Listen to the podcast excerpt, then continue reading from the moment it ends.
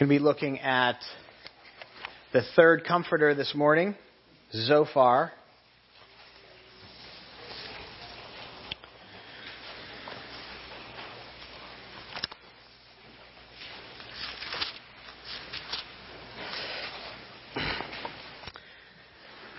Most of you know the name Elisabeth Elliot.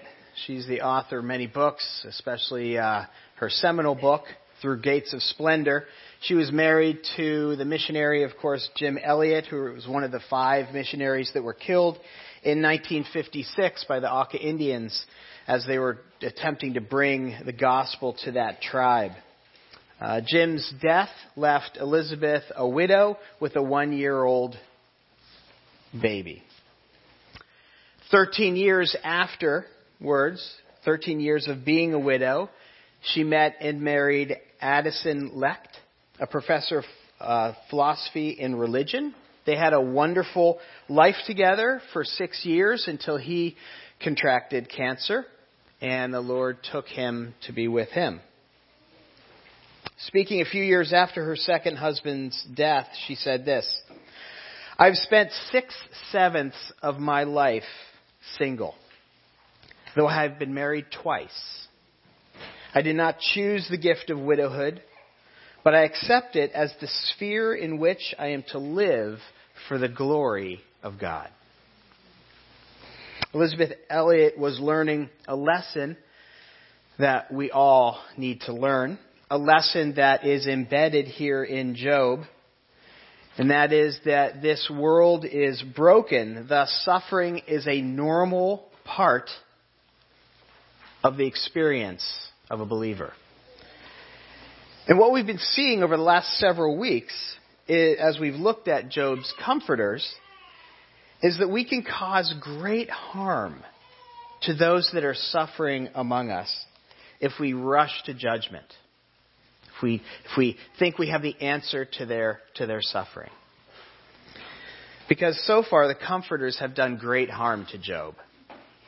Last week we saw through Bildad the brutal that we can cause great harm if we approach suffering in a cerebral, strictly intellectual and logical manner.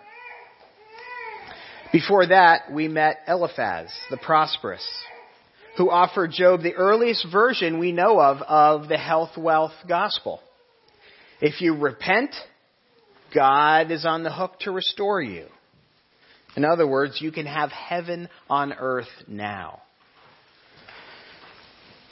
a train wreck waiting to happen if any of you have ever been, been captured by that type of, of gospel preaching. This morning we come to the third comforter who we will call Zophar the Zealous. Zophar the Zealous. We meet the friend who counsels him in the other direction. This is the friend that counsels him in the other direction. Telling Job, if you don't repent, it'll be hell on earth. If you don't repent, it'll be hell on earth. Because God judges sin now. So look with me at chapter 11 as we look at this third comforter, and I say that with quotations.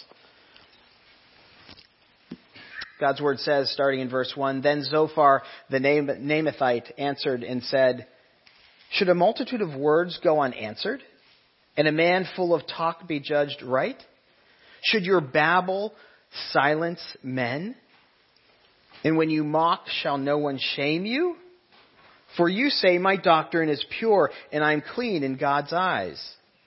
But oh, that God would speak and open his lips to you, that he would tell you the secrets of wisdom, for he is manifold in understanding.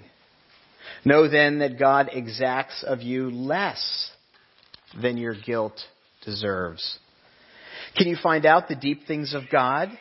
Can you find out the limit of the Almighty? Is he higher than heaven? What can you do? Deeper than Sheol? What can you know? Is measure the, his measure is longer than the earth and broader than the sea. If he passes through and imprisons and summons to court, who can call him back? For he knows worthless men. When he sees iniquity, he will not consider it.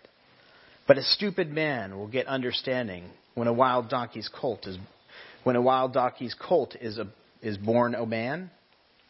If you prepare your heart, you will stretch out your hands toward him. If iniquity is in your hand, put it far away, and let not injustice dwell in your tents.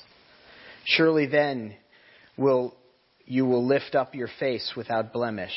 You will be secure and will not fear. You will forget your misery. You will remember it as waters that have passed away. And your life will be brighter than the noonday. Its darkness will be like the morning.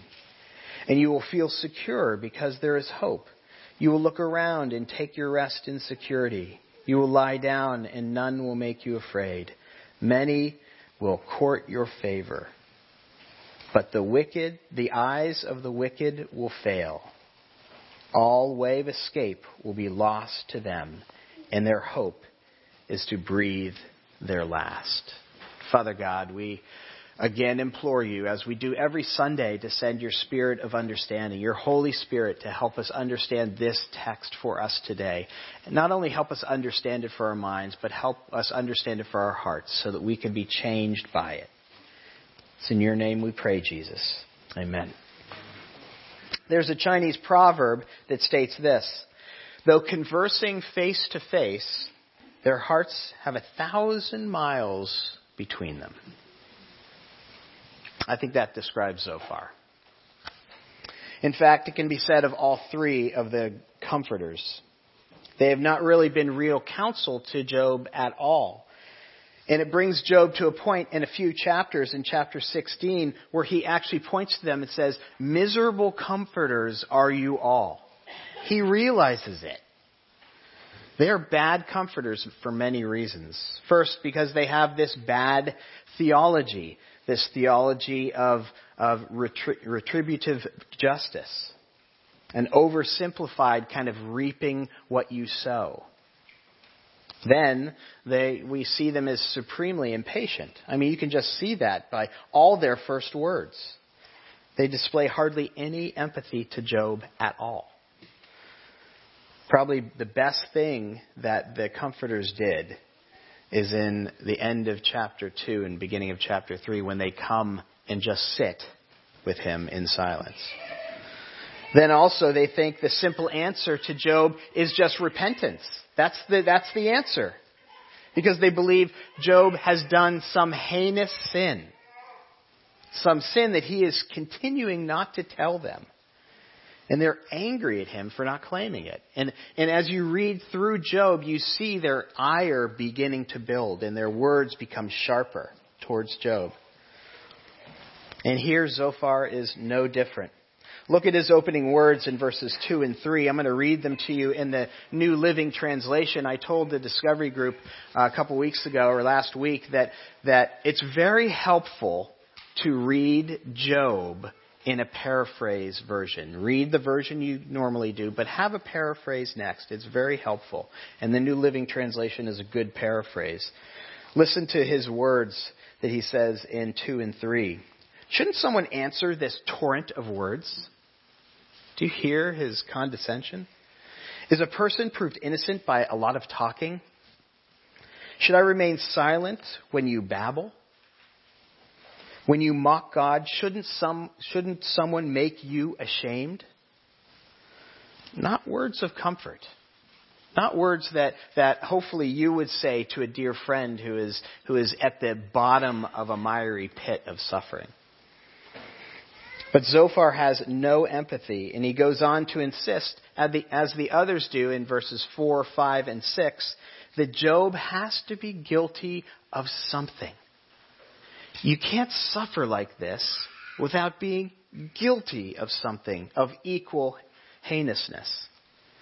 You read there, he says, For you say, this is Zophar saying, For you say, Job, my doctrine is pure and I'm clean in my eyes. But oh, that God would speak and open his lips to you. Hear what he's saying there? And that he would tell you the secrets of wisdom. For he is manifold in understanding. You see, Eliphaz came and he told Job that he was a slight sinner. Then we had Bildad who came and said, No, Job, you're not a slight sinner, you're a serious sinner. But what Zophar comes and says is, You're not a slight sinner, you're not a, a serious sinner, you're a secret sinner. You're not telling us. And that comes with good and bad. What he is saying comes with good and bad. Here again, there's good mixed together with bad. There's, there's a kernel of truth in, in, in what Zophar is saying here.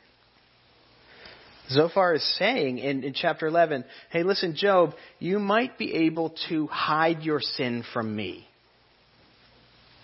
but you can't from an omnipotent God. You can't hide from him. He knows everything. He sees everything. So he's trying to draw this secret sin that he thinks Job has that we know he, he doesn't have. That doesn't mean he's perfect, but he's not suffering because of some great sin. But Zophar is trying to draw this out. You might be able to hide your sin from me, but not God, Job. God knows everything. You can't hide from him. And in verses 7, 8, 9, 10, and 11, he goes on this rhetorical diatribe, proving to him that you can't hide. Can you solve the mysteries of God? I'm reading from the NIV here. Can you discover everything about the Almighty? Such knowledge is higher than the heavens. Who are you? It is deeper than the underworld. What do you know, Job? It is broader than the earth and wider than the sea. If God comes and puts a person in prison or calls him to the court, who can stop him? For he knows those who are false, and he takes note of all their sins. Zophar, saying, you can't hide from God, Job. But like picking through, you know, when you go to the grocery store and you go to the to the apple place and and and you, you're kind of taking the good apples and putting the bad ones. They, they don't you find that they try and put the bad ones up front so you take them. Nah, you're not going to get that past me. You pick through them and you get to the back where they have the new fresh apples without the deep bruises. You have to pick through what Job's comforters are saying. You have to be discerning to separate out the good from the bad. And we know from chapters 1 and 2 that, that Job is, is innocent of anything heinous.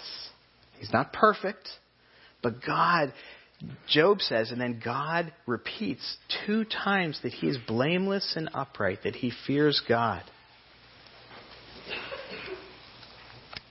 What has happened is that Job's life, as we have seen, has become a spiritual battlefield.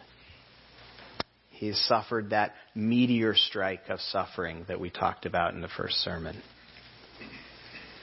Secondly, we know that Zophar, what Zophar says about God is true. What Zophar says about God is true. He is omnipotent. He does know all. Nothing can be hidden from him. No one but God has this incommunicable attribute of, of omniscience. God knows and sees everything. How many people here have, have read Ezekiel lately? It's actually one of the least read books in the entire Bible. And it's because it's so confusing. Even from the first chapter, you open up and, and, Ezekiel has this vision of God. He sees this, this storm cloud coming down. And in that storm cloud are even more confusing things. You have uh, an intensely bright man sitting on a throne. You have four living creatures around him with four faces. And they're standing above the earth. And on their feet are, are these wheels that, that take up several verses to describe what these wheels are. They're like, you know, some verses say they're wheels within wheels. Some of them describe them as perpendicular to each other. What, what, and, and, and on these wheels are, it's covered on the outside with eyes. You can kind of think of them as a gyroscope with eyes all around. And in that image, Ezekiel is trying to describe the best way he can, trying to describe the best way he can the omniscience of God, the all seeingness of God. You have these creatures that are on the earth and they see all, and then they're raised above and they see all. It's the omniscience of God. There's no place that you can go where those eyes don't see you. And on the one hand, that is super comforting. Do you feel that comfort? It is super comforting to know that we serve a God who is all knowing, all seeing, all everything all the time. The psalmist in Psalm 139 says, Where shall I go from your spirit? Where shall I flee free from your presence? And then later on he goes, How precious to me are those thoughts, O God. It's precious to know that he sees you all the time. It's comforting to know that there's someone who knows all and sees all. Just like medical residents when they go into their residency. It's comforting for them to know that they are being uh, watched and overseen by a surgeon who's, who's seen and done it all for years. So that when they're diagnosing and dissecting, they can turn to this person and go, is this, is this right? Am I, or am I going to kill this person? That's comforting to the resident. And just like it's comforting to the resident, it's comforting for the Christian to be able to know that God, Yahweh, the Almighty, the all seeing God, He's the person we can turn to. Because He knows all, He's seen it all. He sees, as my mother used to say, around corners. And we can't.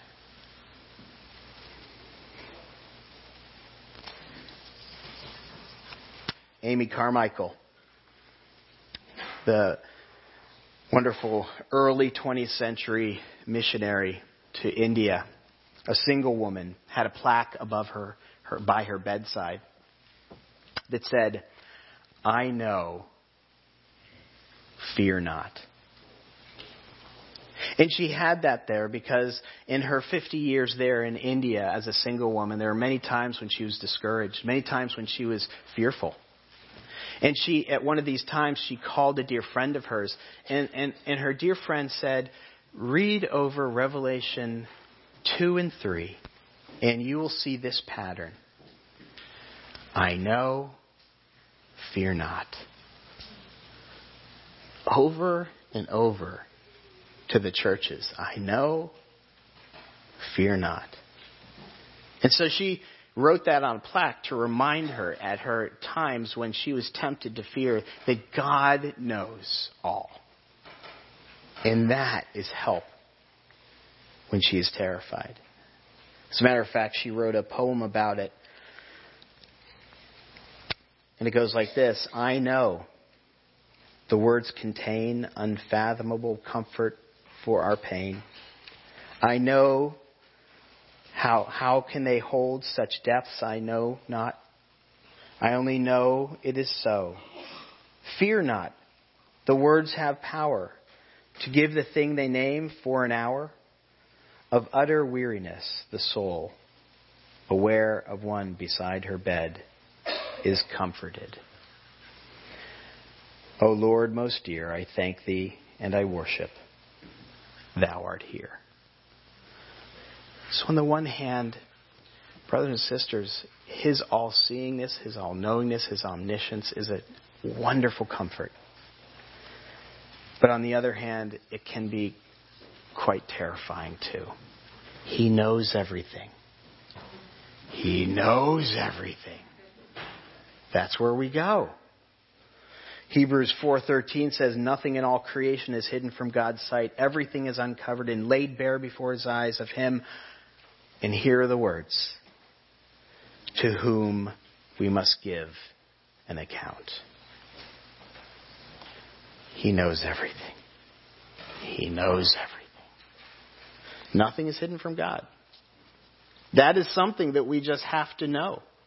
It's comforting, but it also brings us up short sometimes.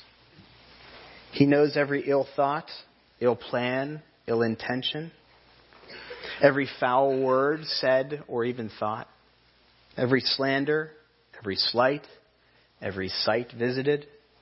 He knows every covetous urge and callous intention, every lie, every lust, every loose moment, every loose lips of gossip. And so Zophar is right. Oh, that God would speak and open his lips to you. And so his conclusion in verse 6 Know that God exacts of you, Job, less than your guilt deserves. Now, Zophar is saying there that in a very, very convicting, condescending way. He's basically telling Job, You are a greater sinner than you realize, Job, so your suffering, though great, should be even greater. That's what he's saying to Job. Harsh, for sure. But there again, there again is that kernel of truth, isn't there? There's that kernel of truth for us. We are blind to so much of our sin. Mark told us earlier. It's true. We think we're this sinful. And we're blind to so much of our sin. The rabbit hole, as we say around here, goes much deeper than we're even willing to go many times. And here's what's so counterintuitive, and here's what is so glorious about being a believer. Gospel growth actually happens when you lean into what Zophar is saying. We want to go like this. But, but understanding the depth of our sin is actually like pouring Miracle-Gro on the gospel. And it's so counterintuitive. When you lean, lean in to understanding that you're a greater sinner than you think, when you lean in and begin to shake your head to say, Yeah, I'm, I'm blind, I have a big blind spot. When you lean in to actually start saying, yeah, I, I should be suffering more. And when you reach that point, when you start owning that, when you start shaking your head a little in agreement with that, that is when the gospel takes hold in your life. That is really when it does.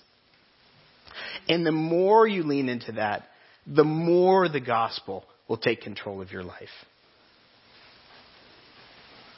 R.C. Sproul wrote in The Truth of the Cross Sin is cosmic treason. I think he might have been the first one to coin that phrase. He goes on and says the slightest sin that a creature commits against his creator does violence to the creator's holiness, his glory, and his righteousness. Every sin, no matter how seemingly insignificant, is an act of rebellion against a sovereign God who reigns and rules over us, and as such, is an act of treason against the cosmic king. He concludes by saying this Not until we take God seriously will we ever take sin seriously. I'm going to piggyback on that. And I'm going to say, not until we take sin seriously will we ever really take the gospel seriously.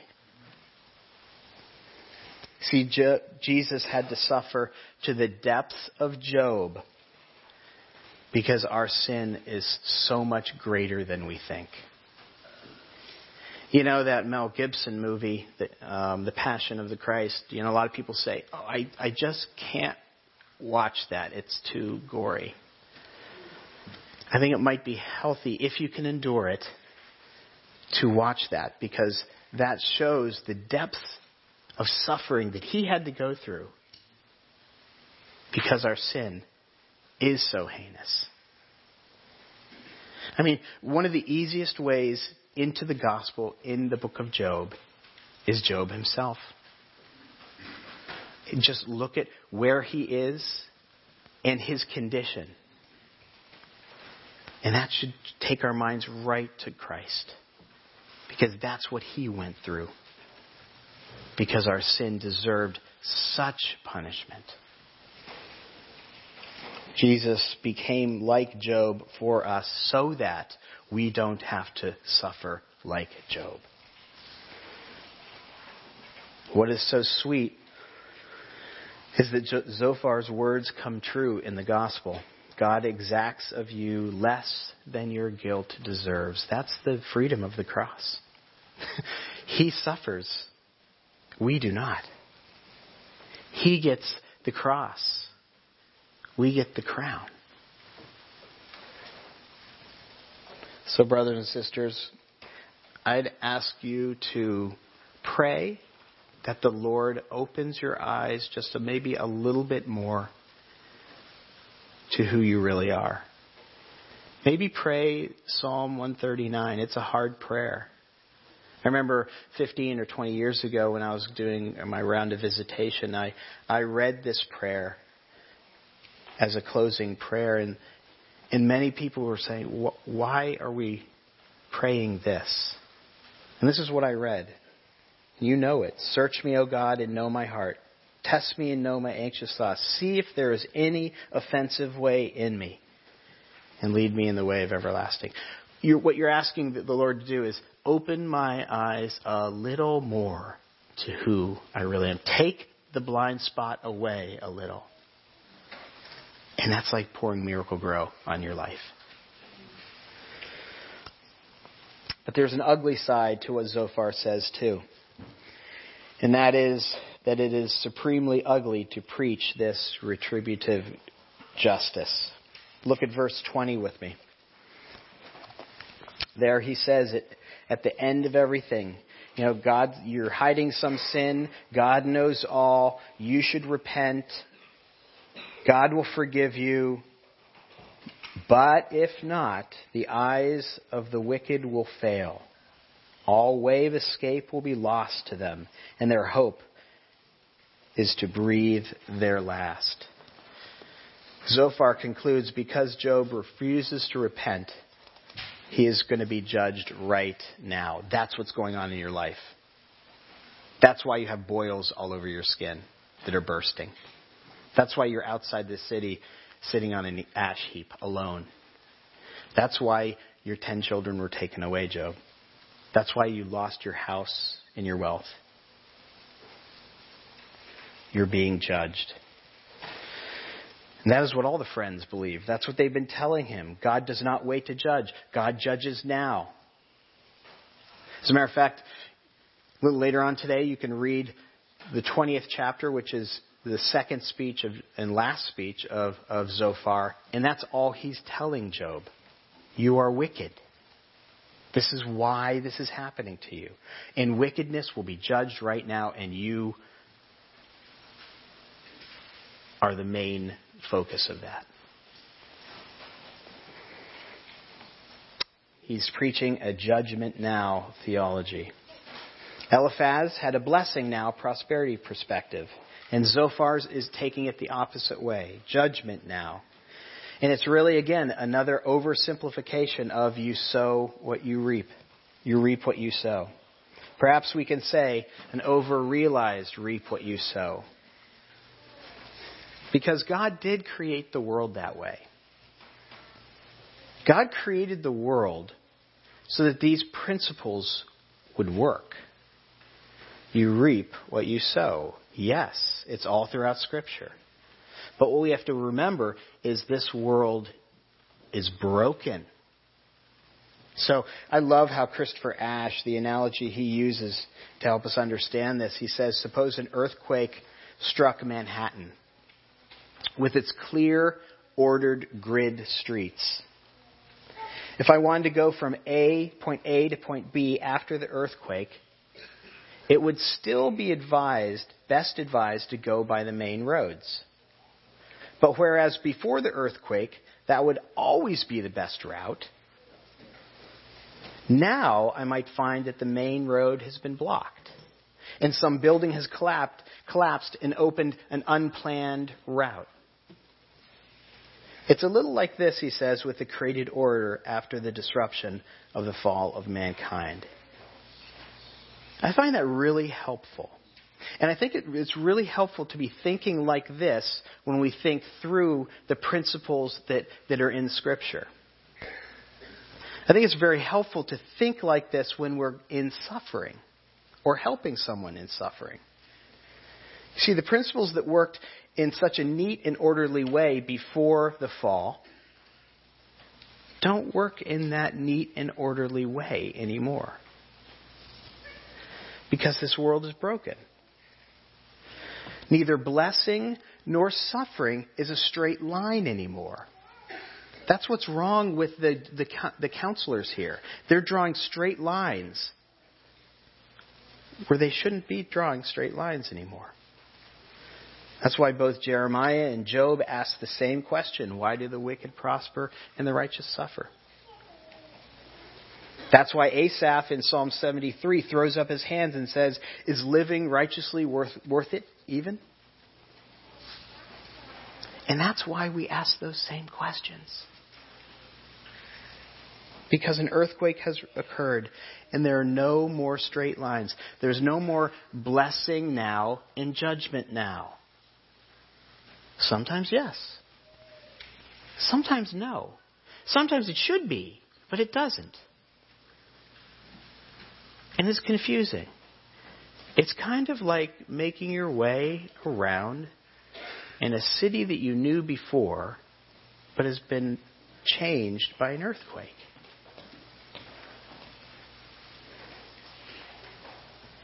And that's why teachers and preachers that preach this simplistic way cause such great damage in people's lives.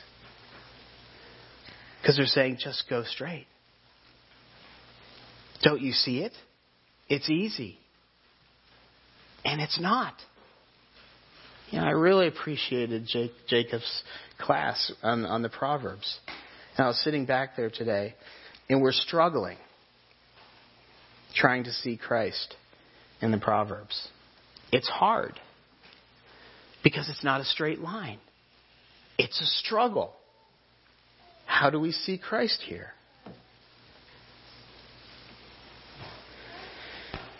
Because there are no more direct routes. No simplistic principles that guarantee results. Thus, we cannot say, train a child in the way they should go, and when they are old, they will depart from it.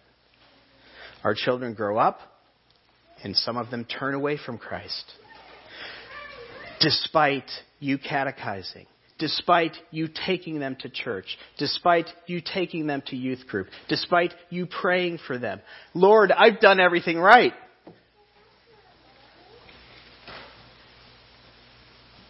It's a broken world. No straight lines. We cannot say, Why am I suffering? I lived according to how you told me to live in, in Scripture. I, I sacrificed. I saved myself. I served. Why am I suffering? No straight lines. Tim Keller is suffering from stage four pancreatic cancer after giving his life to preaching and planting churches. He'll most likely die next year. Jim Boice same thing.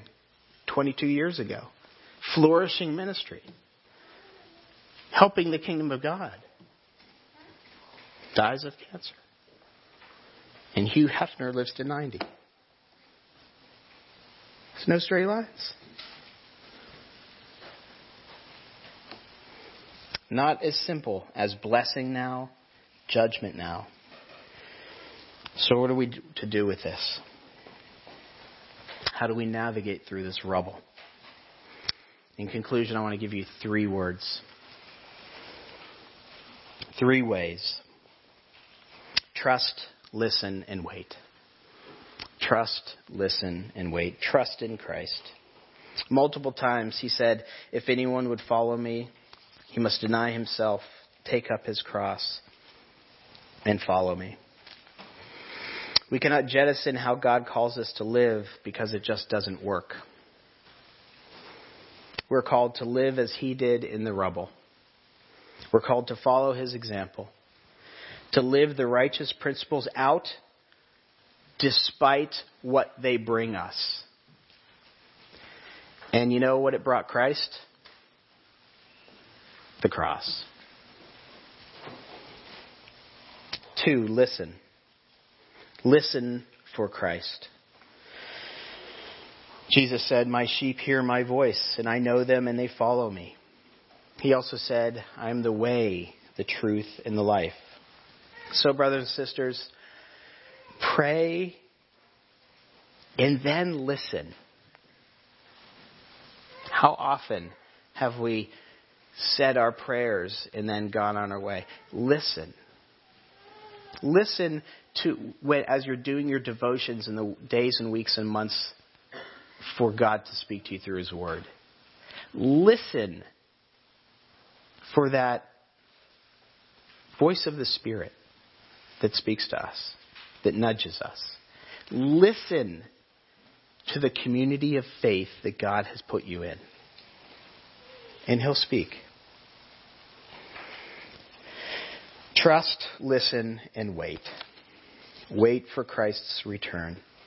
Jesus taught us to pray, Your kingdom come, your will be done on earth as it is in heaven. It's not that way now. We're to pray for that. We're to pray, Lord, come and clean up the streets so that there are straight lines again. And He's not going to do that until He comes again. So we're to wait. One day He'll come back. And then and only then will there be blessing now and judgment now. It'll be perfect. It'll be perfectly meted out. All the wrongs made right. The righteous will prosper and the wicked will suffer. The earthquake will be cleaned up and there'll be straight streets again. Until then, we are waiting. We are anticipating. We are straining forward. We're saying the end of Revelation 22 Come, Lord Jesus. And we are celebrating the Lord's Supper that He instituted to help in our waiting. Let's pray. Father God, we thank you for this word you've given us in Job thank you for the difficulty that it is that we have to struggle with it and strain and grapple with it so that it gets into the grain of our heart. Thank you, Lord, for your word. In Jesus' name, amen. It is appropriate